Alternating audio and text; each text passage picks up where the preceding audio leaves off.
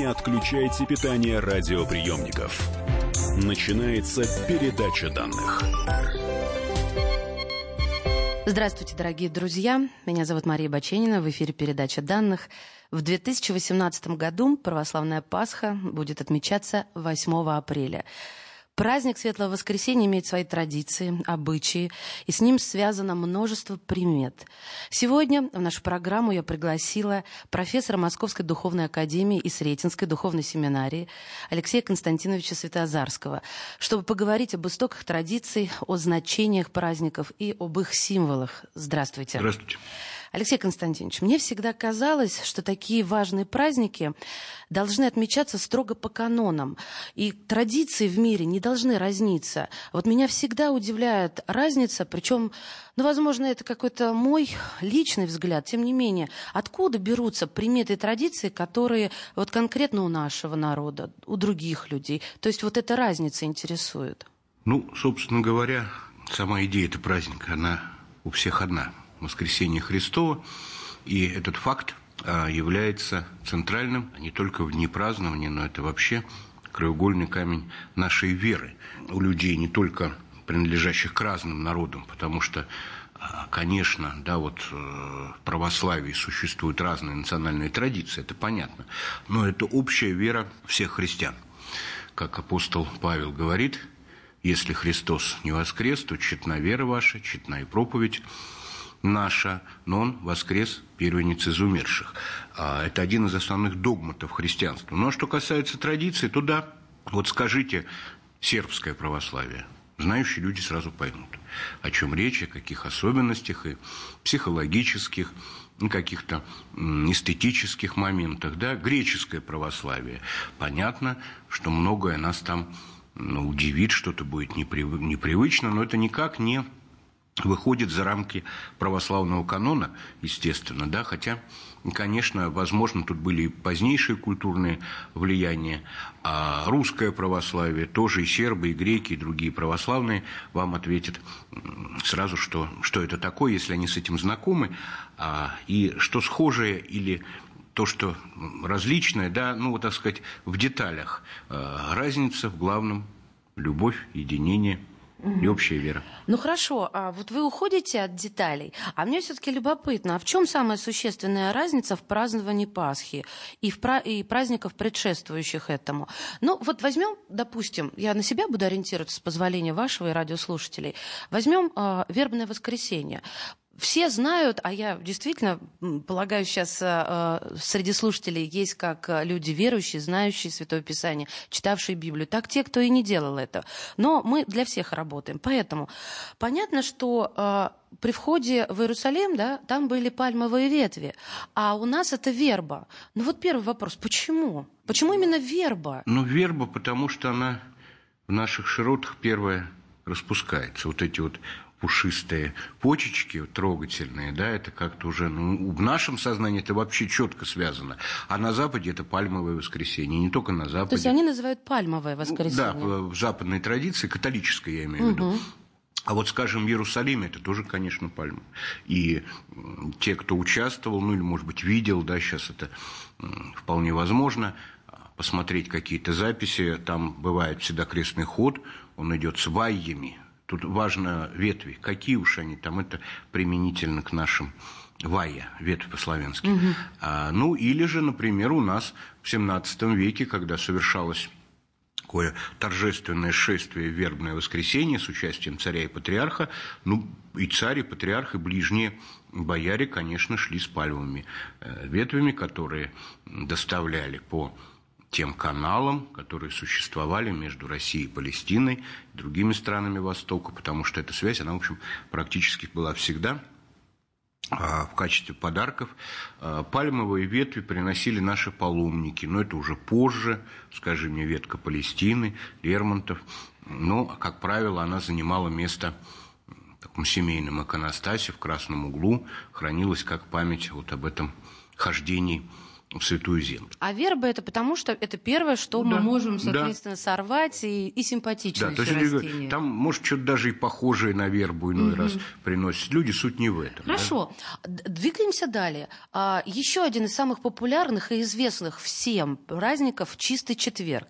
А, во-первых, это праздник? А вот это очень интересный момент, потому что вот опять же мы говорим, пост там семинедельный, он не семинедельный, он завершается в пятницу, накануне Лазаревой субботы. Конец поста, читается особая молитва, и мы вступаем в праздничный период.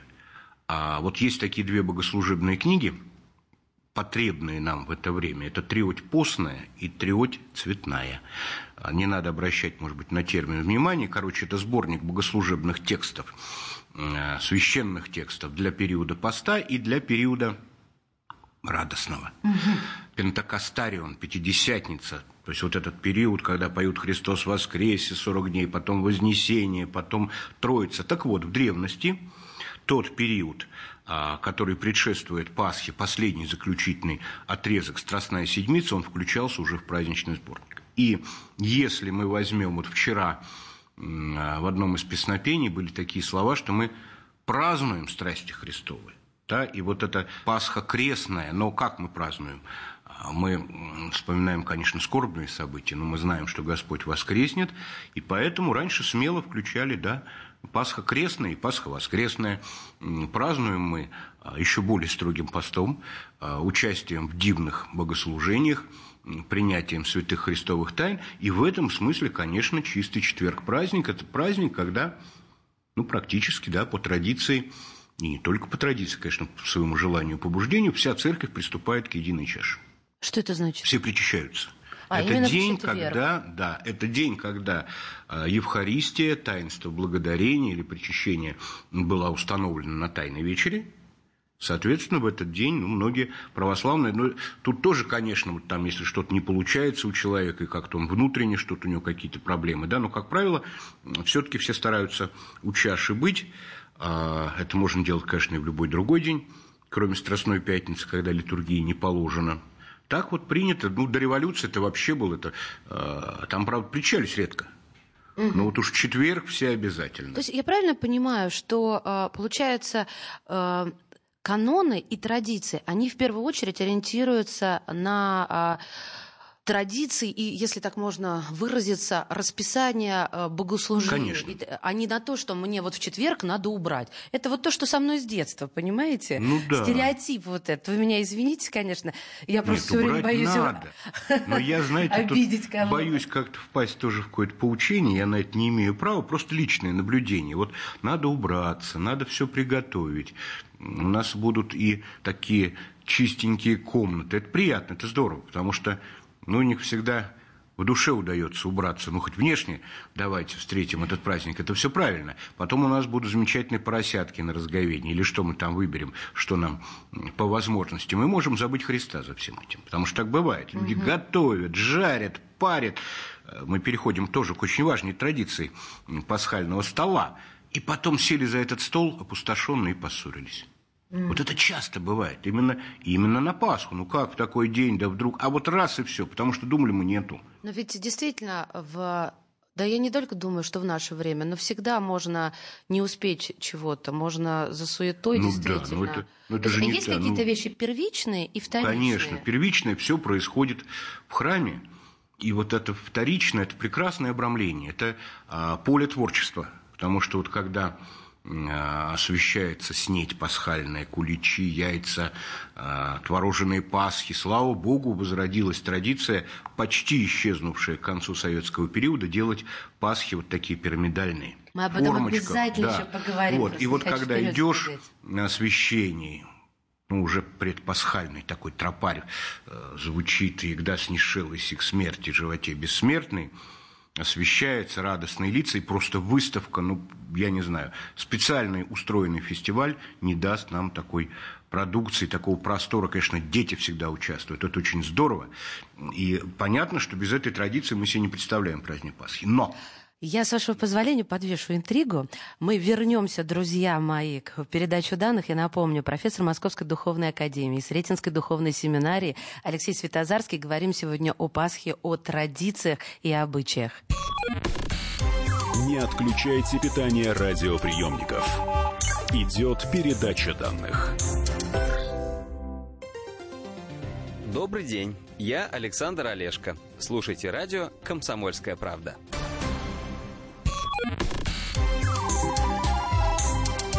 Не отключайте питание радиоприемников.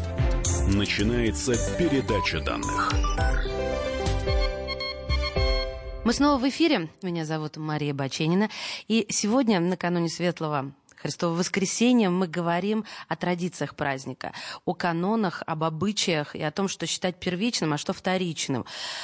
В гостях на «Комсомольской правде» профессор Московской духовной академии Сретенской духовной семинарии Алексей Светозарский. Алексей Константинович, остановились э, с вами, вот уже мы подошли, вернее, не просто к освещению э, я, можно это назвать явство? Конечно. Да? Конечно. Вы видите, как...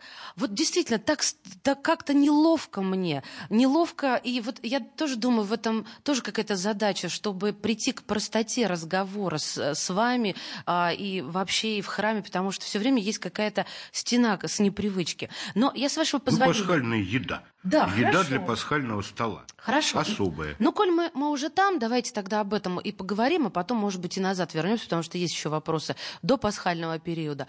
А почему тогда э, у нас получается хлеб, у нас получается творог, у нас получается яйца? Почему такой именно выбор? И такой ли он во всех странах?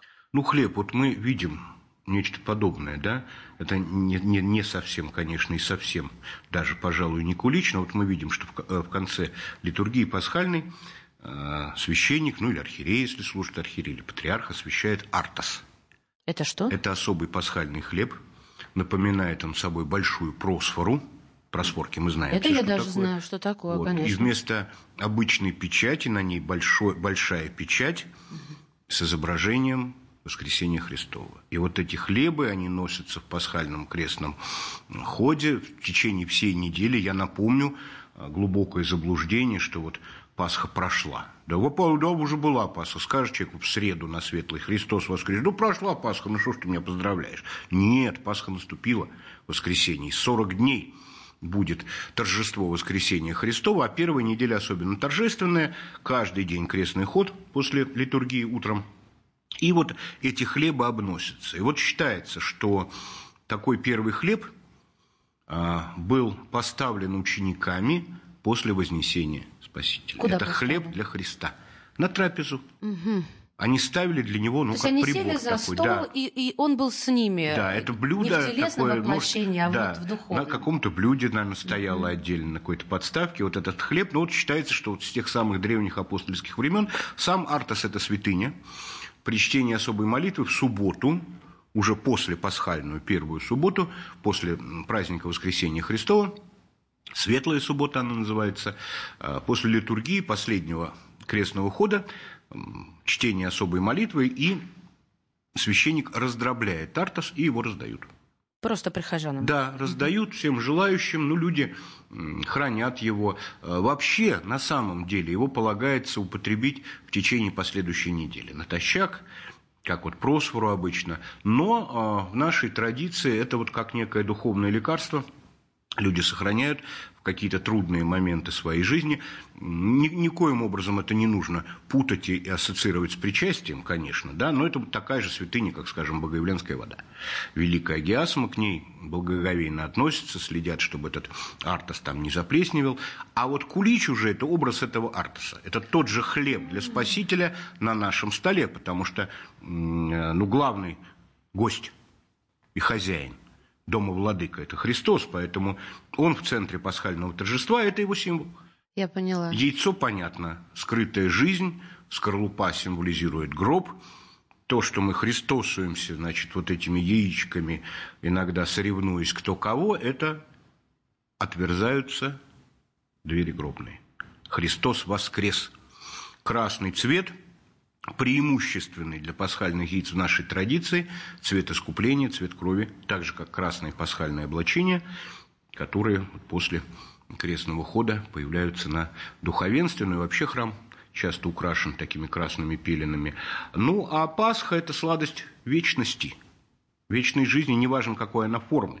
В нашей традиции вот она такая бывает, просто творог сладкий там с чем-то и так далее. Все остальное это уже творчество, это, это фантазия, это э, проявление свободное. То есть так же, как иконопись, это творчество в рамках определенного канона. Сохраняется идея, ну а формы там и бисером яйца украшают. Бог знает чем. Ну а вот нету э, ничего греховного того, что не одобряет церковь, э, когда, например, э, пасхальные зайцы. Они же для нас непривычны. Это западная культура. Но так как западная культура к нам пришла и прекрасно у нас то существует в, в дружбе, так сказать, вот это у меня как-то конфликтует в голове, скажу прямо. Мне интересно с точки зрения вот вашей. А зайцы какие? Пасхальные, их пекут. Их пекут а, в форме. Вы знаете, Из я думаю, что продают. уместнее другая западная традиция, хотя она, по-моему, западнославянская, возможно, а, или даже южно-русская отчасти, это вот эти вот барашки – так, пасхальные. Уже интересно, не слышала ну, как про же? барашка. Да, повсеместно, и уже это в наш обиход входит Агнец Божий, да, это взявший на себя грехи мира. Вот, конечно, это, так сказать, традиция идет с Запада, но у нас распространяется, никто не возражает. Угу. А насчет зайцев, ну, я не знаю, какой заяц имеет отношение. Это вот. уже какой-то увод в сторону, какой-то скачок, мне кажется, заячий прыжок такой. А, потому что, ну да, сначала там исчезли надпись «Христос воскресе», потом, значит, сначала был заяц на яйцах, потом уже и один заяц остался. Ну, какой-то некий символ, кому-то понятный, кому-то нет. Я думаю, что у нас нет просто необходимости. Угу. Нам своего хватает. Да, у нас, сказать. так сказать, здесь в этом отношении достаточно, конечно, богатая и сохранившаяся традиция. В нашем сознании праздник Пасхи связан с воскрешением Иисуса Христа. Но... Воскресением. Воскресением, да, правильно говорить. Хорошо, конечно, вы меня поправляете. Воскрешение Лазаря. А вот. Господь воскрес сам. А вы думаете, я знаю разницу? Может быть, объясните мне? Ну, воскрешение, если кого-то воскрешают. Вот. А если воскресенье, он, это, сам, это конечно. все, я теперь запомню, спасибо. Так вот, с воскресением Иисуса Христа. Но существовал он еще и до Иисуса Христа. Вот что было до Иисуса Христа? Как он отмечался и почему? Ну, это Пасха иудейская, ветхозаветная да, Пасха. Песах. Да, э, ну, это, так сказать, произношение в иудейской традиции. Ну, соответственно, это праздник в э, память об избавлении от египетского рабства. Мы это тоже событие вспоминаем на самом деле, но до Страстной Седмицы, в период поста, есть соответствующие чтения. А, и даже в начале Страстной, когда а, история Иосифа праведного, история того, как евреи поселились в Египте, да, почему они оказались в рабстве. Ну и затем вот исход из Египта, избавление, а, принято было вспоминать это ежегодно. Это самый большой был праздник. Это и чудо прохождения через Чермное, то есть Красное море, и множество других чудесных событий. А, обычно заковался пасхальный агнец. То есть приготовляли молодого барашка, со специальными а, горькими травами, мы уж не знаем там какими, ну, ароматными, дело на Востоке, может, чеснок там, чего еще такое, а, и ели его в дорожном одеянии, припоясанные, как бы готовые в путь. Уйти из да, Египта. Потому, да, потому что там это было вот велено делать, да, а, было э, дано такое повеление совершить вот накануне исхода. И надо было этого барашка есть, не сокрушая костей. Какие хитрые вот так аккуратненько. Традиции. Да, нет, традиция очень сложная. Полагалось к этому вкушение пресного хлеба, опресноки. Э, какое это имеет отношение к нашей традиции? Мы рассматриваем все события Ветхого Завета через призму Нового. Это прообраз, указывающий вот переход через Красное море или Чермное по-славянски, это переход от смерти к жизни. Христос открывает вход в вечность не просто, а в вечность блаженную. Потому что до этого вечность тоже была, но она была в аду. Все праведники находились в аду. В темноте, в отчуждении. Мы не знаем точно это состояние. Великую субботу мы вспоминаем сошествие Спасителя в ад и то, что он выводит души праведников оттуда, в райские обители. До этого только, только один разбойник там был, больше никого. Остальные были вот в этой сене смертной, да, вот это, так сказать, мы представить себе, наверное, нам трудно, но вот довольствуемся, может быть, этим обозначением. Вот, с одной стороны. Ну, а барашек, понятно, агнец. Да, это я понимаю. А, меня вот что интересует. Но у нас вот заканчивается вторая часть. Хорошо, я задам этот вопрос. Мы начнем, а продолжим в следующей части передачи. Понимаете, в чем дело? А, приносился в жертву барашек. А когда на земле появился Иисус Христос, и вот а, подошел момент а, того, когда он пожертвовал себя во имя всего человечества, я не знаю, мне довольно-таки волнительно задавать этот вопрос. Но я хочу постичь логику, пожалуй, этого поступка или причину, как хотите. Почему, э, почему и дальше не приносились э, в жертву э, барашки? Почему он не остался в живых и далее не вел за собой народ, не проповедовал? Ну, то есть я к тому, что в, ч- в чем была потребность жертвовать себя, приносить жертву? Почему именно в этот момент? Но вот как раз и наступил финал второй части. Друзья мои, я надеюсь, вы дождетесь нашего следующего следующего появления в эфире Алексей Светозарский, профессор Московской духовной академии Сретенской духовной семинарии у нас в гостях. Не отключайте питание радиоприемников. Идет передача данных. Товарищ адвокат! Адвокат! Спокойно, спокойно. Народного адвоката Леонида Альшанского хватит на всех. Юридические консультации в прямом эфире. Слушайте и звоните по субботам с 16 часов по московскому времени.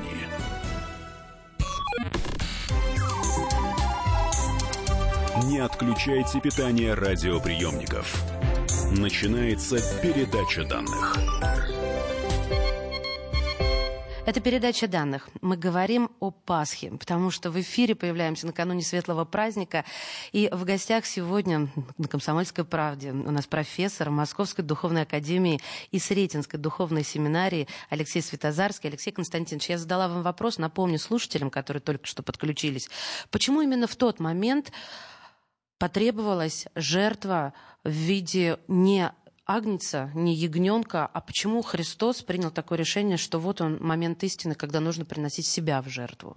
Ну, это, конечно, с одной стороны, величайшие тайны, которая решалась в предвечном совете Святой Троицы, в которую мы не можем проникнуть. Но если мы возьмем конкретно исторические обстоятельства, потому что Господь приходит в истории, поэтому для нас история ценна сама по себе, а, он историческая личность и надисторическая в то же время, как второе лицо Святой Троицы, один от Святой Троицы. И э, мы видим, если обратимся к этим обстоятельствам, что человечество находилось в глубочайшем кризисе.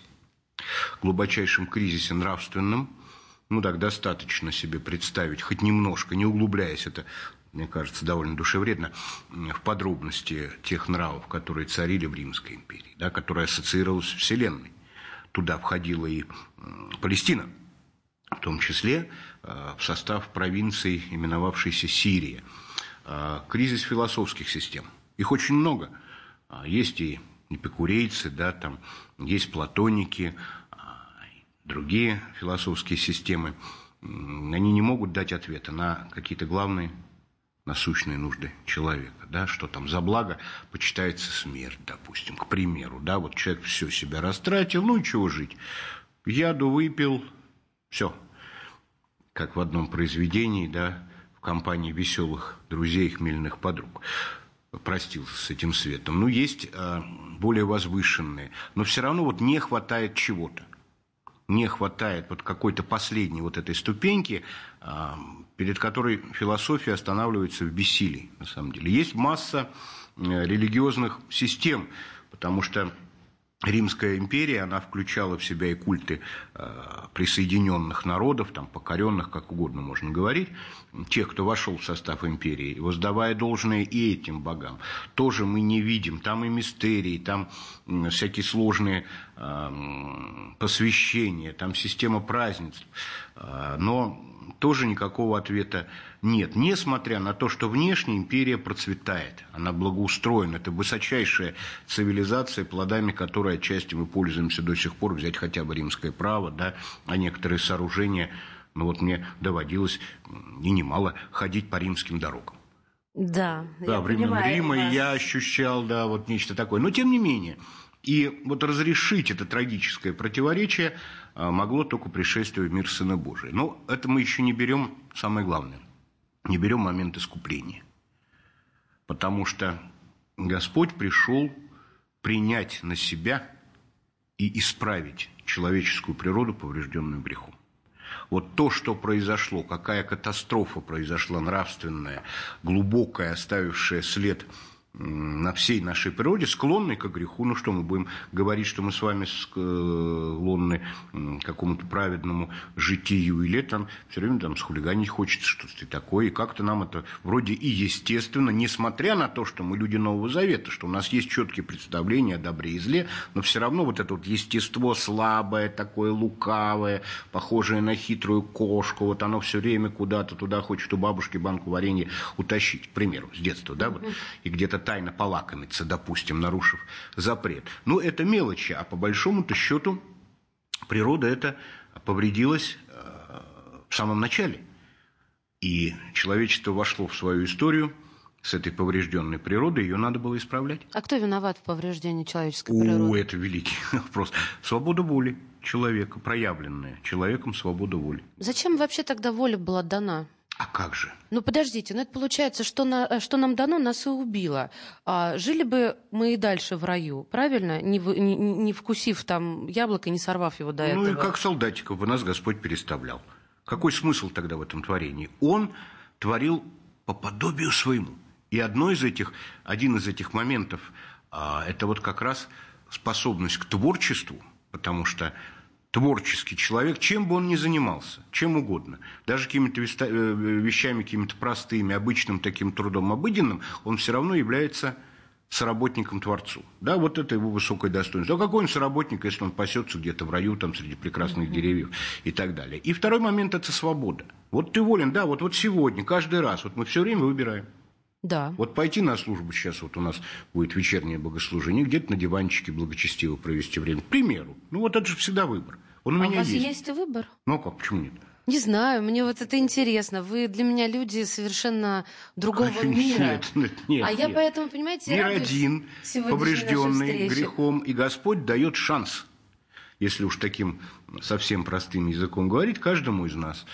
А, Да, выбери жизнь, как сказано в Писании, да, даю выбор, выбери, избери жизнь. Вот это одна из таких любимых моих цитат. И это ну, в моих силах, да, э, сделать выбор. А вот устоять на нем уже нет. Мы должны понимать, что без помощи Божией, конечно... Но мы, кажется, уже до высот добрались с вами. Ну почему? А, главное, чтобы не больно было падать. Такая программа, я думаю, я вторю радиослушателю, потому что, ну, иду на поводу своих собственных порой детских вопросов, и этого не стесняюсь. Хорошо. В 2015 году Папа Римский Франциск озвучил предложение сделать единой дату Пасхи для всех католиков, православных и протестантов.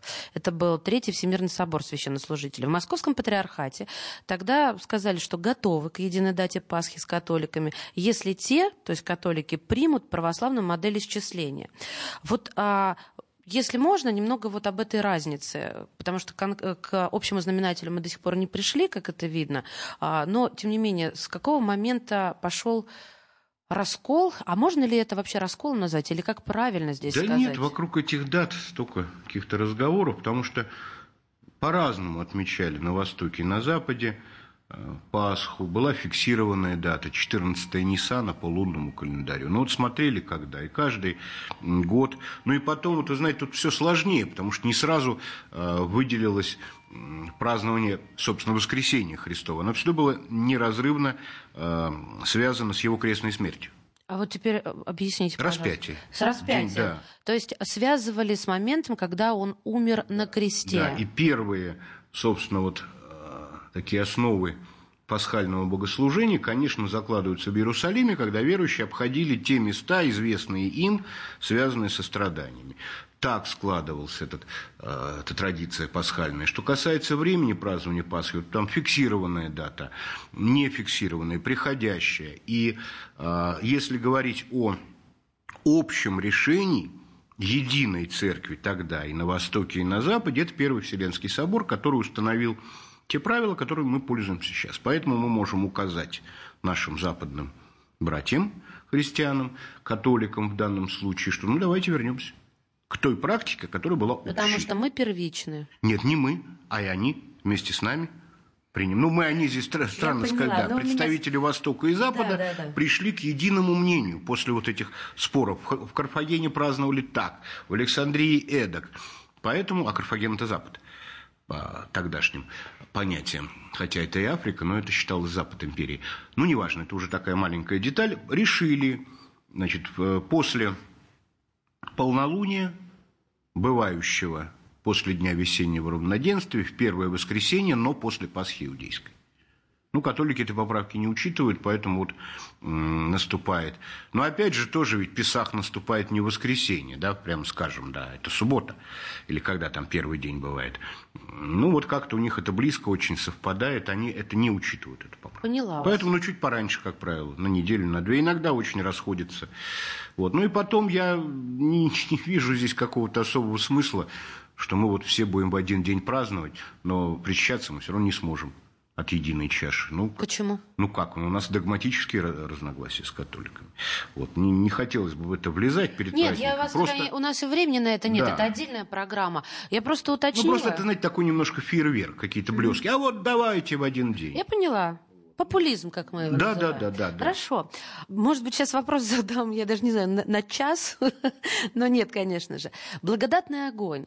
А, знаете, когда-то давно мне мой один знакомый сказал, что благодатный огонь а, загорается только когда молится православный священник. Это правда или нет? Ой, мы сейчас с вами тут войдем.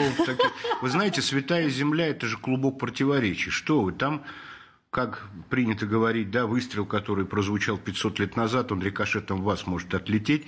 Там настолько сложные отношения э, внутри Э, собственно, самого храма. Да, это и Свято-Гробское братство наше, и братство Гроба Господне католическое, там и присутствие армяно-апостольской Хорошо, церкви. я не буду тогда и сюда копты, залезать. И Эфиопы. Я думаю, что... Ну, почему, ну... он, почему огонь? Мы нигде не видим а, огня. Мы видим а, вот а, в, в истории того, как а, Христос пожертвовал себя, как его распяли, как он шел на Голгофу, его распяли, как он а, воскрес. Откуда тут огонь, вот этот благодатный огонь? Я не понимаю, понимаю, это просто потому, что а, традиция зажигать а, свечи в храме, это вот с этим связано или какая-то другая связь? Да нет, ну, конечно, это иерусалимская традиция, да, Поняла вас. А говорят, что первые несколько минут огонь не обжигает и не опаляет волосы, поэтому верующие я, будто умываются. Мне очень трудно об этом говорить. Я могу это видеть только в записи, да, как люди действительно практикуют, но я знаю То другую. Есть вы видели это? Я, я нет, там... только в записи. Я это вот можно. даже в записи Есть, есть, но вот будет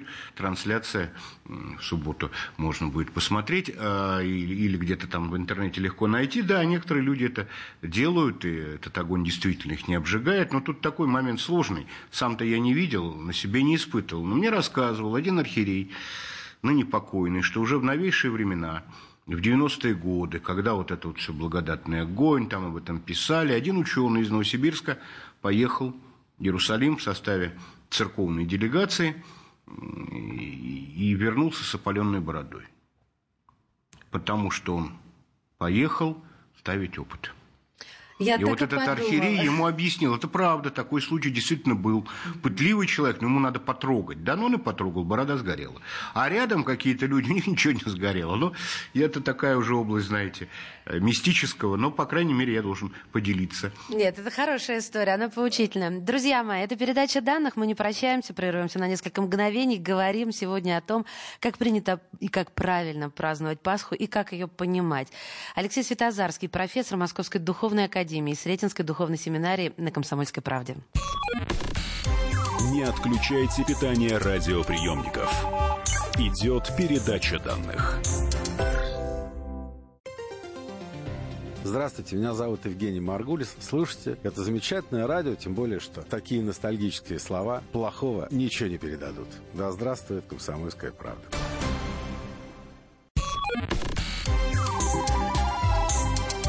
Не отключайте питание радиоприемников. Начинается передача данных. Это передача данных. Здравствуйте, меня зовут Баченина Мария. Сегодня в гости в передачу данных я пригласила Алексея Светозарского, профессора Московской духовной академии и Сретенской духовной семинарии. Алексей Константинович, я хочу немножко уже назад отойти. А, ну, так сложился наш разговор, да? Да, ну... И все-таки мне любопытно, и было всегда любопытно, я с этим вопросом, собственно, пришла. Страстная пятница, страстная неделя. Ну, не понимаю я, что значит страстная. Для меня страсть – это страсть. А, а при чем тут страсть-то? Ну, у нас ведь много тут всяких моментов, связанных с языком, с переводом. В греческом любить 10 глаголов. Любить Бога – это одно, любить ребенка – другое, там, любить женщину – такая плотская любовь, но одухотворенная – это третье и так далее. Страсть, да, и у нас даже есть вот богослужение страстей Христовых, постовое, пришедшее к нам с Запада, оно называется пассия, но это уже вообще – в обыденной речи многие моменты, они переосмыслены. Пассия, это же, ну, понятно, это его пассия, это страсть. Просто страсть. Страсть Христова, страсть в значении страдания. То есть мы можем равнять слово страсть и страдание. Конечно. Отсюда страстная неделя, неделя страданий.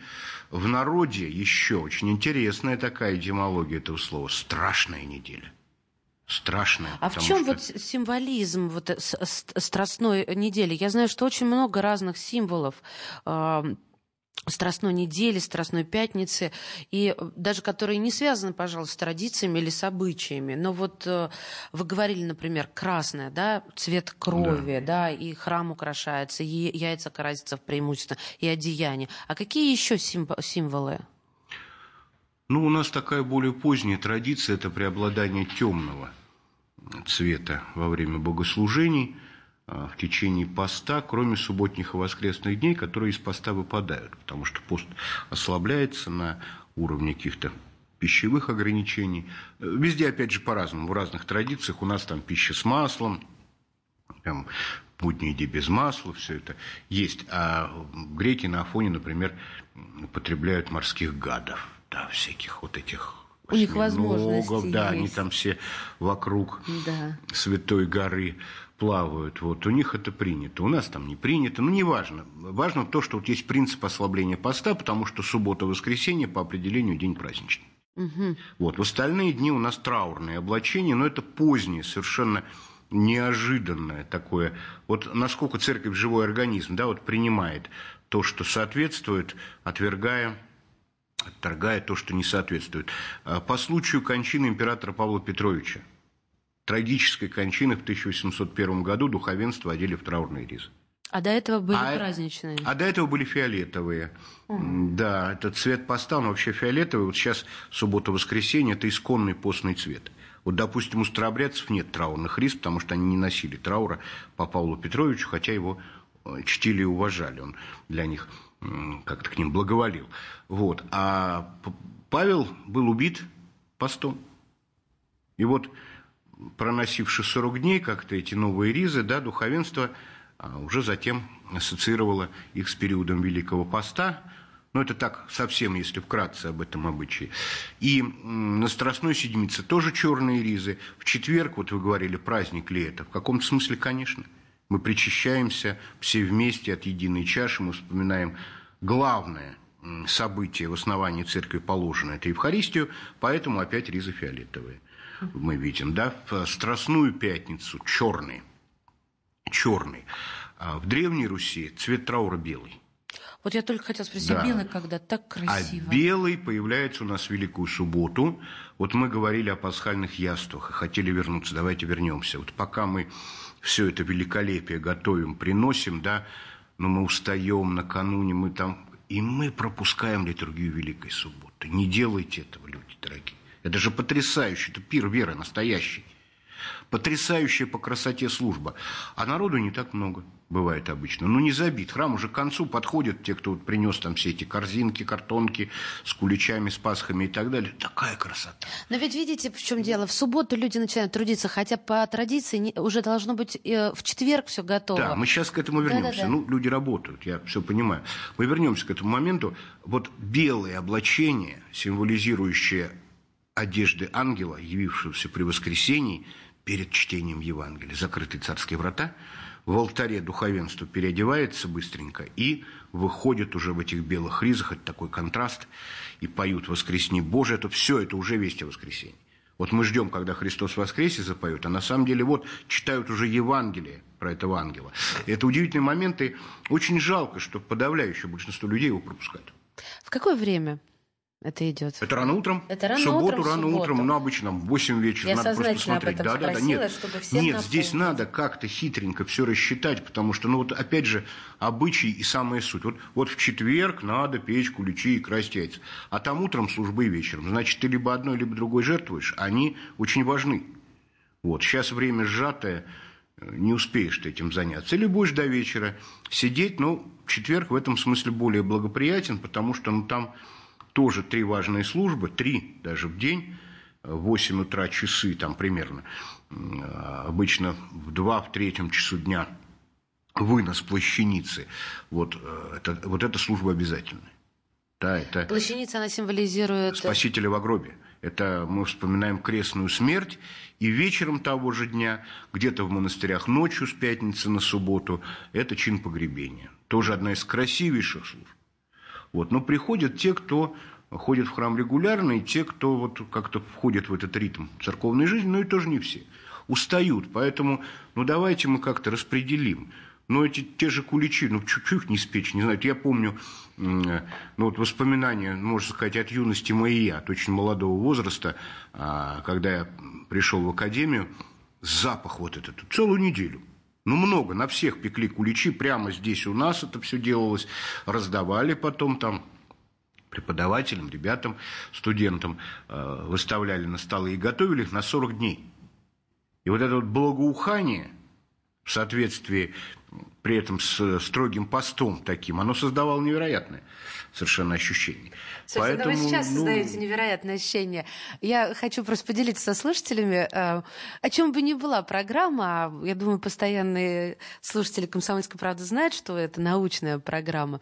Но вот сижу и улыбаюсь уже полчаса, потому что, э, ну, я считаю, это как своего рода благодать. Хотя, наверное, кто-то мне сейчас скажет, вот, научной программе, но э, я даже никак не пытаюсь объяснить, я хочу с вами поделиться своим настроением, потому что мне, мне очень хорошо.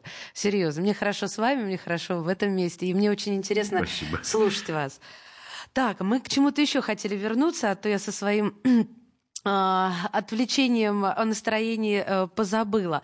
Я, наверное, вот о чем еще успею спросить. Пасхальную службу э, в храме Спасителя по традиции показывают в прямом эфире. Вот а, это равнозначно походу в храм? Нет, убежден нет.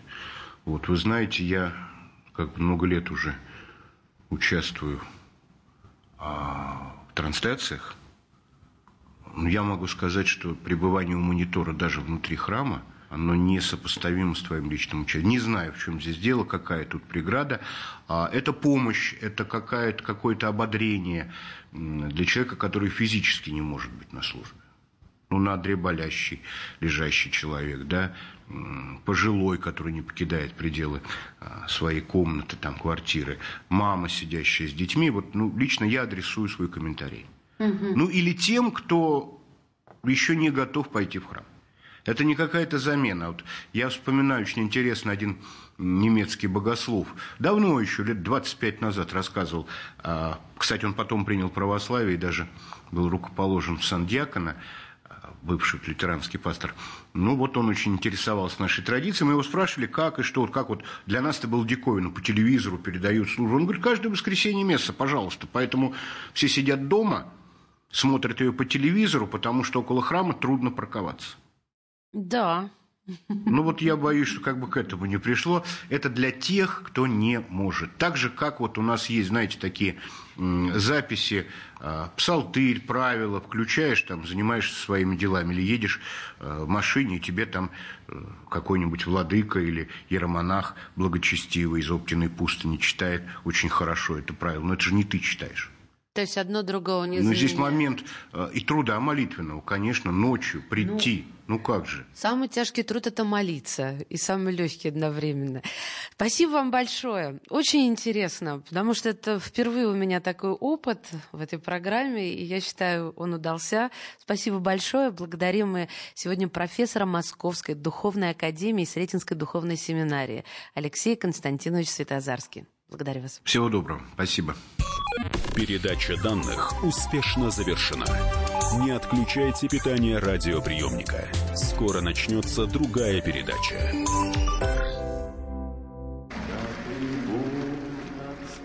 Прекращаю свою деятельность на посту президента СССР. И на небе тучи.